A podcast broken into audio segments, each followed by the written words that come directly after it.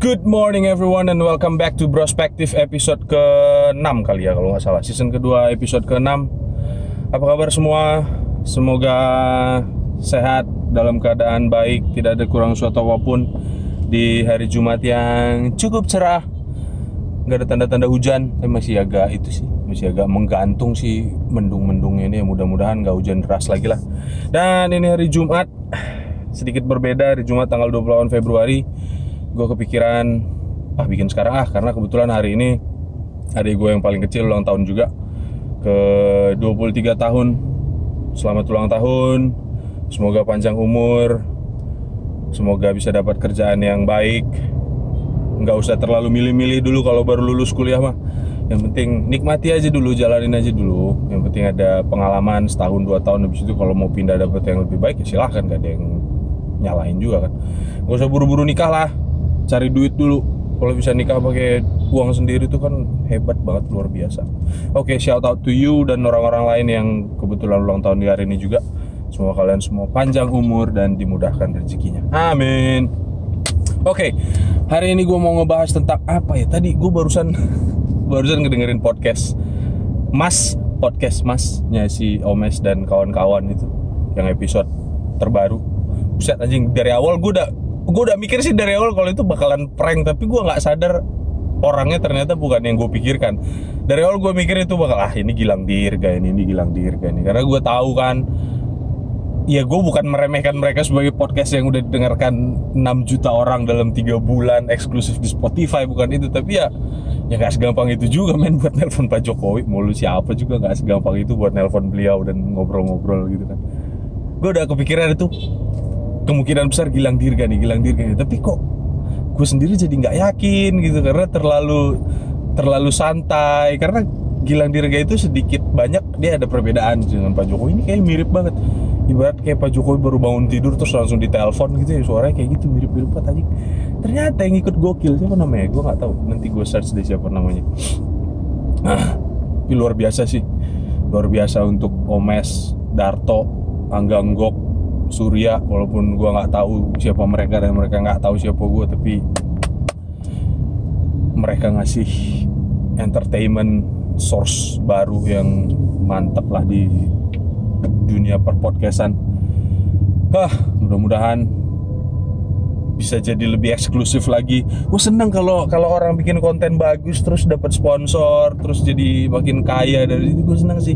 Asal jangan lu bikin konten sampah itu sudah dapat sponsor ya nggak tahu sih. Ya mungkin itu rezekinya mereka kita nggak bisa batasin rezeki orang. Jadi anyway hari ini kita mau bahas apa ya?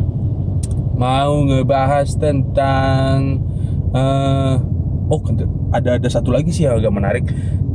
Ini tentang intern. Jadi kemarin itu gue dapat uh, undangan untuk interview seorang intern di kantor gue yang sekarang. Intern untuk uh, kebetulan di squad gue ada intern untuk di squad gue gitu dan di luar dugaan gue pikir kan intern itu identik sama orang yang baru lulus kuliah ya yang apa namanya ya fresh graduate atau bahkan belum lulus kuliah masa-masa dia apa namanya ngurus tugas akhir atau skripsi gitu kan dia sambil-sambil sambil jadi intern untuk dapetin ilmu baru juga. Ternyata ini di luar dugaan gue dia sudah pernah jadi intern di dua perusahaan sebelumnya perusahaan A dan B gitu. Dan gue lihat uh, kualifikasi intern dia yang terakhir dia itu kerjanya uh, gimana?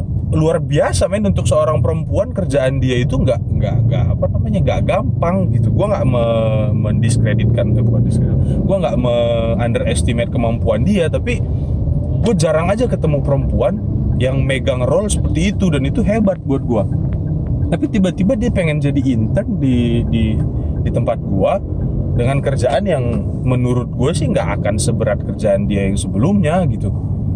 Terus tujuan dia apa gitu? Dan setelah gue tanya ke HR yang ngurusin uh, apa namanya ngurusin proses internshipnya dia dia bilang si mbak satu ini mau pindah dari tempat dia yang sekarang nyelesain kontrak dulu sampai bulan 3 mau pindah dari tempat dia yang sekarang untuk nyari karir yang karir path yang benar-benar sesuai sama uh, sama apa namanya sama keinginannya dia gitu. Berarti kan sekarang selama setahun dia intern di dua perusahaan itu karir path-nya yang dia inginkan itu belum ketemu gitu kan. Dan akhirnya dia memutuskan untuk pindah. Nah tentang intern itu membahas tentang intern itu gue jadi kepikiran nih. Karena kan sekarang itu perusahaan-perusahaan HR HR-nya itu agak agak unik nih kalau ngasih requirement jadi ny nyari orang nyari fresh graduate tapi pengen ya udah berpengalaman. Ya secara logikanya nggak ada dong fresh graduate yang punya pengalaman namanya fresh graduate. Baru selesai kuliah baru lulus baru wisuda itu toga juga kayaknya belum dibalikin kalau perlu dibalikin. Terus foto wisuda lu dari Tarzan foto juga belum diambil gitu. Anak binus paham lah masalah Tarzan foto jadi kan itu kalau fresh graduate itu kan logikanya adalah lu masih belum punya pengalaman, lu masih ijo banget, ijonya juga bukan ijo tua, masih pucuk-pucuknya gitu gitu kan. Sementara HR dan perusahaan-perusahaan itu menginginkan fresh graduate yang punya pengalaman. How gitu. Pertanyaan adalah gimana caranya lu bisa punya pengalaman padahal lu belum pernah kerja. Karena itu juga sepertinya fenomena internship sebelum uh, sebelum benar-benar melamar ambil satu posisi itu jadi banyak sekarang. Anak-anak muda yang udah sadar bahwa perusahaan-perusahaan itu nggak mau lagi nih ngambil fresher yang benar-benar fresh akhirnya ya udahlah kalau memang ekonomi gue sanggup ekonomi keluarga gue bisa ngambil intern juga nggak apa-apa lah. Ya mungkin mereka juga ngambil intern yang eh, apa namanya yang gajinya nggak jauh-jauh banget gitu dari UMR jadi paling tidak untuk biaya ngekos mereka atau biaya makan mereka sehari-hari masih bisa eh, tertutup gitu kan dari gajinya intern. Nah apa yang mereka dapatkan dengan dengan jadi intern itu? Satu intern itu kan biasanya uh, singkat periodenya cuma tiga atau enam bulan gitu kan. Kalau mereka udah pernah jadi intern di perusahaan yang bagus let's say uh, berkelas lah nggak bagus-bagus aja berkelas mereka intern di situ enam bulan paling tidak itu udah udah memperbaiki CV-nya mereka gue nggak tahu ini fenomena ini muncul setelah film internship yang di Google itu ya atau sebelum itu. Tapi itu hal yang bagus menurut gue itu perubahan yang cukup bagus lah. Karena ketika lu udah pernah intern dan mudah-mudahan program internship yang lu ikutin itu sama dengan program uh, sama dengan jalan karir yang lu inginkan itu membantu banget sih menurut gue yang pertama lu nggak akan kaget lagi dengan kultur kerja itu dulu. Lu nggak akan kaget dengan kultur kerja. Lu udah uh, bisa bisa apa namanya bisa lebih tenang gitu menghadapi kultur kerja. Bagaimana orang kerjanya masuk jam sekian pulang jam sekian lembur kadang disuruh masuk weekend kadang uh, based on priority yang berubah-berubah sesuai dengan keinginan orang bisnis ya something like that lah. Lu nggak akan kaget dengan itu lagi dan lu udah siap dengan apa polemik-polemik yang mungkin kejadian di dunia kerja. Karena jangan salah intern walaupun dia intern kadang kerjaan itu sama atau bahkan lebih daripada uh, employee beneran. Karena employee kadang ada yang kurang ajar juga sih. Jadi kayak lu kan masih intern ya lu kerjain ini ini ini ini dong. Gitu. lu bantuin kita tugas lu sini untuk bantuin kita. Jadi semua orang yang nggak directly berhubungan sama si intern itu bisa aja saya enaknya nyuruh nyuruh gitu kan. Tergantung manajernya uh, mau ngasih atau enggak atau malah jadi ikut ikutan nekan itu anak intern juga. Tapi jangan ya kalau jadi manajer janganlah anak intern itu kan masuk ke dalam untuk cari pengalaman.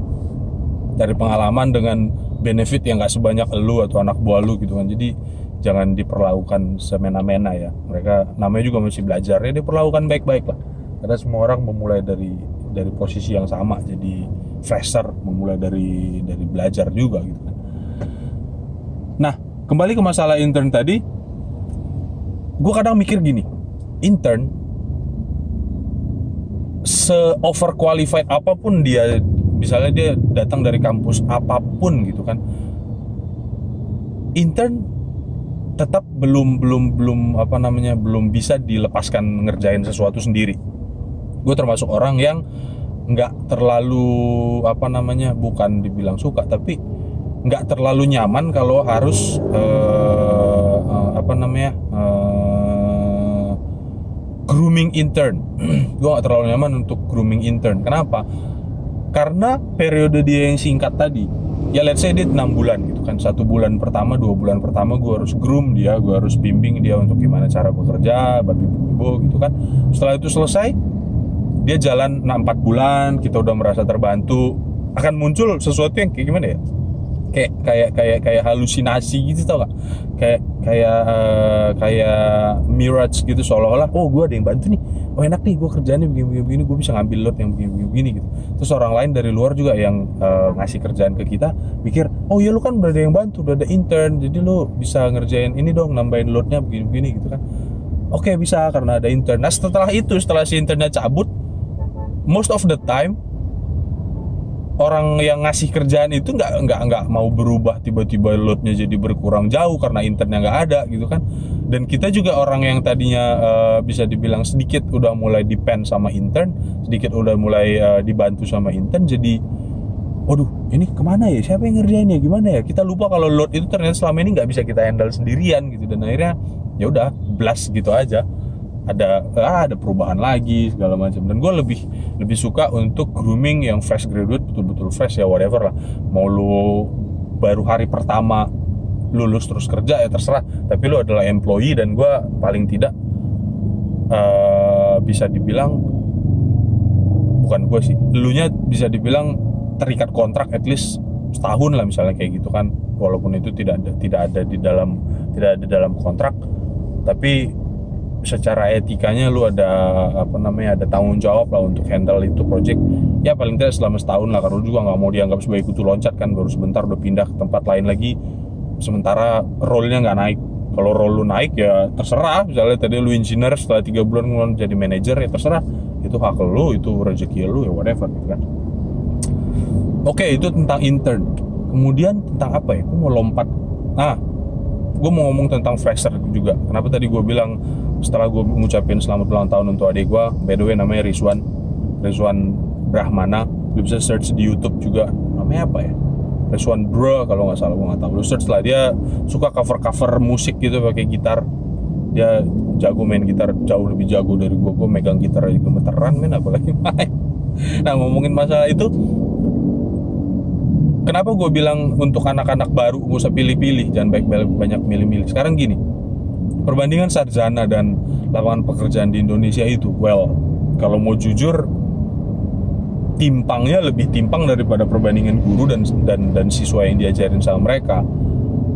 Sekarang orang-orang kaya dengan gampangnya bisa bikin yayasan, bikin sekolah, bikin SMA, bikin kampus dengan alasan yang ah mungkin pajak mungkin apa di, di ditutup-tutupi dengan istilah mau apa giving back to society. Ah dia politician man. Mereka orang pebisnis.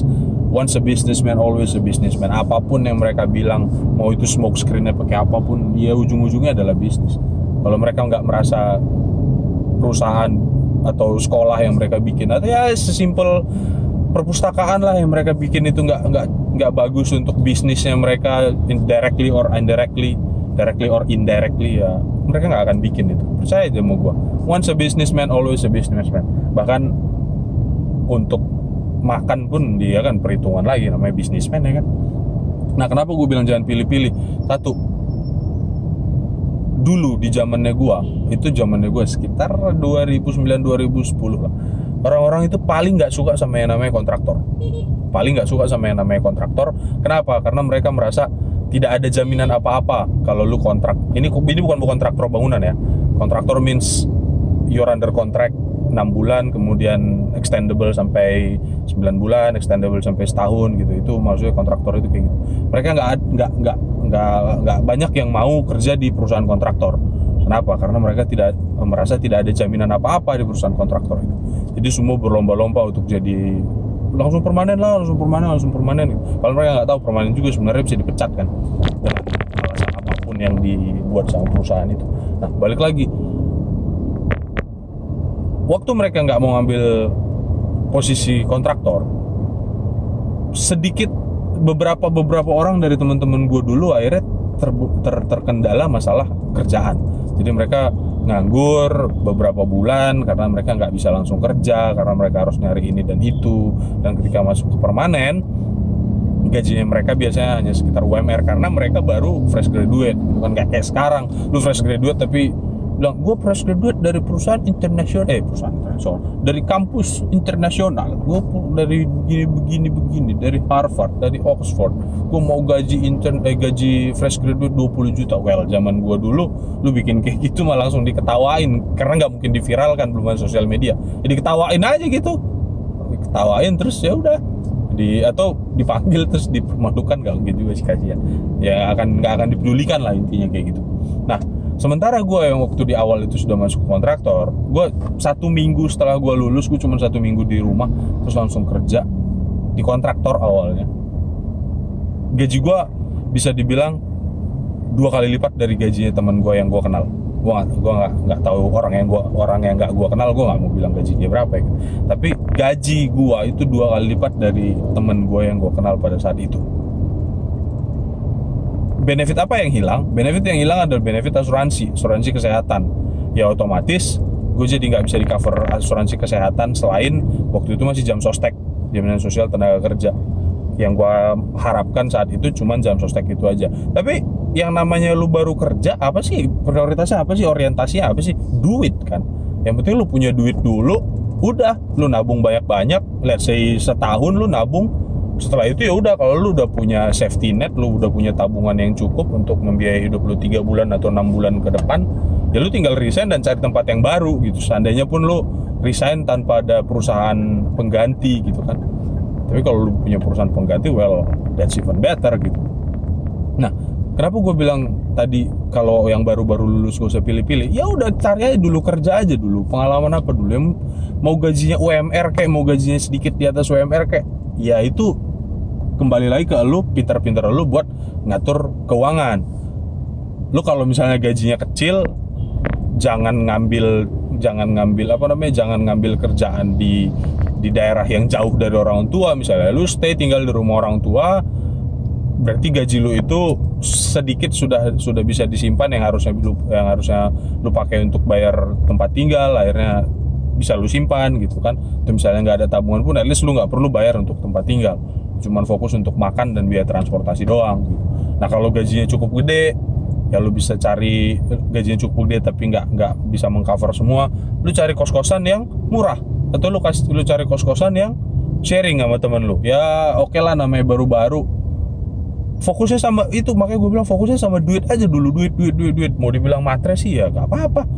Emang hidup itu butuh materialistis juga kadang-kadang bukan berarti materialistis itu selamanya merusak. Enggak. Lu kalau nggak materialistis lu tinggal lu terlalu royal lu buang-buang duit akhirnya apa? Bangkrut juga. When once once you are bankrupt yang datang siapa? Paling keluarga itu juga kalau keluarganya bener kalau enggak teman-teman lu belum tentu juga mereka ada untuk handle lu kan? Belum belum tentu juga mereka ada untuk support lu gitu. Jadi udah fokusnya uang aja dulu. Setahun. Habis itu baru susuri karir. Kecuali di awal lu memang udah ngeliat oh ini karir path gue udah jelas gue harus di sini nih. Lu udah ada rencana jangka pendek jangka panjang dalam dua tahun ke depan gue mau jadi apa lima tahun ke depan jadi apa 10 tahun ke depan jadi apa ya silahkan tapi ingat kita cuma bikin rencana. Shit happens ya kan? Kayak gua yang awalnya dari 2009 2010 gue kepikiran oh dalam lima tahun ke depan gue harus jadi manajer well sekarang udah 10 tahun gue masih gini-gini aja. Tapi ya sudah namanya hidup lo nggak tahu apa yang akan terjadi gitu kan. Jadi ya begitulah. Intinya kalau memang lo punya apa namanya punya kondisi finansial yang cukup untuk jadi intern itu adalah pilihan yang baik. Lo jadi intern dulu cari perusahaan yang cukup terkenal jadi itu bisa jadi modal lu buat ke depan biar diperhitungkan sama perusahaan yang yang yang lu incar untuk jadi tempat lu permanen employee atau kalau lu memang nggak sanggup untuk untuk jadi intern dulu lu memang harus mau kerja ya itu orientasinya uang aja dulu. Terserah mau bilang gue materialistis terserah lah. Penting itu adalah pengalaman gue orientasi gue awalnya adalah duit. Dan terbukti sekarang gue tidak menyesali keputusan gue itu. Anyway that's it for today ini episode dadakan sebenarnya untuk nambahin episode yang kemarin bolong-bolong karena gue liburan karena gue mudik. Thank you for listening. Sampai ketemu di episode berikutnya. Gue Ricky Brahmana. Sign out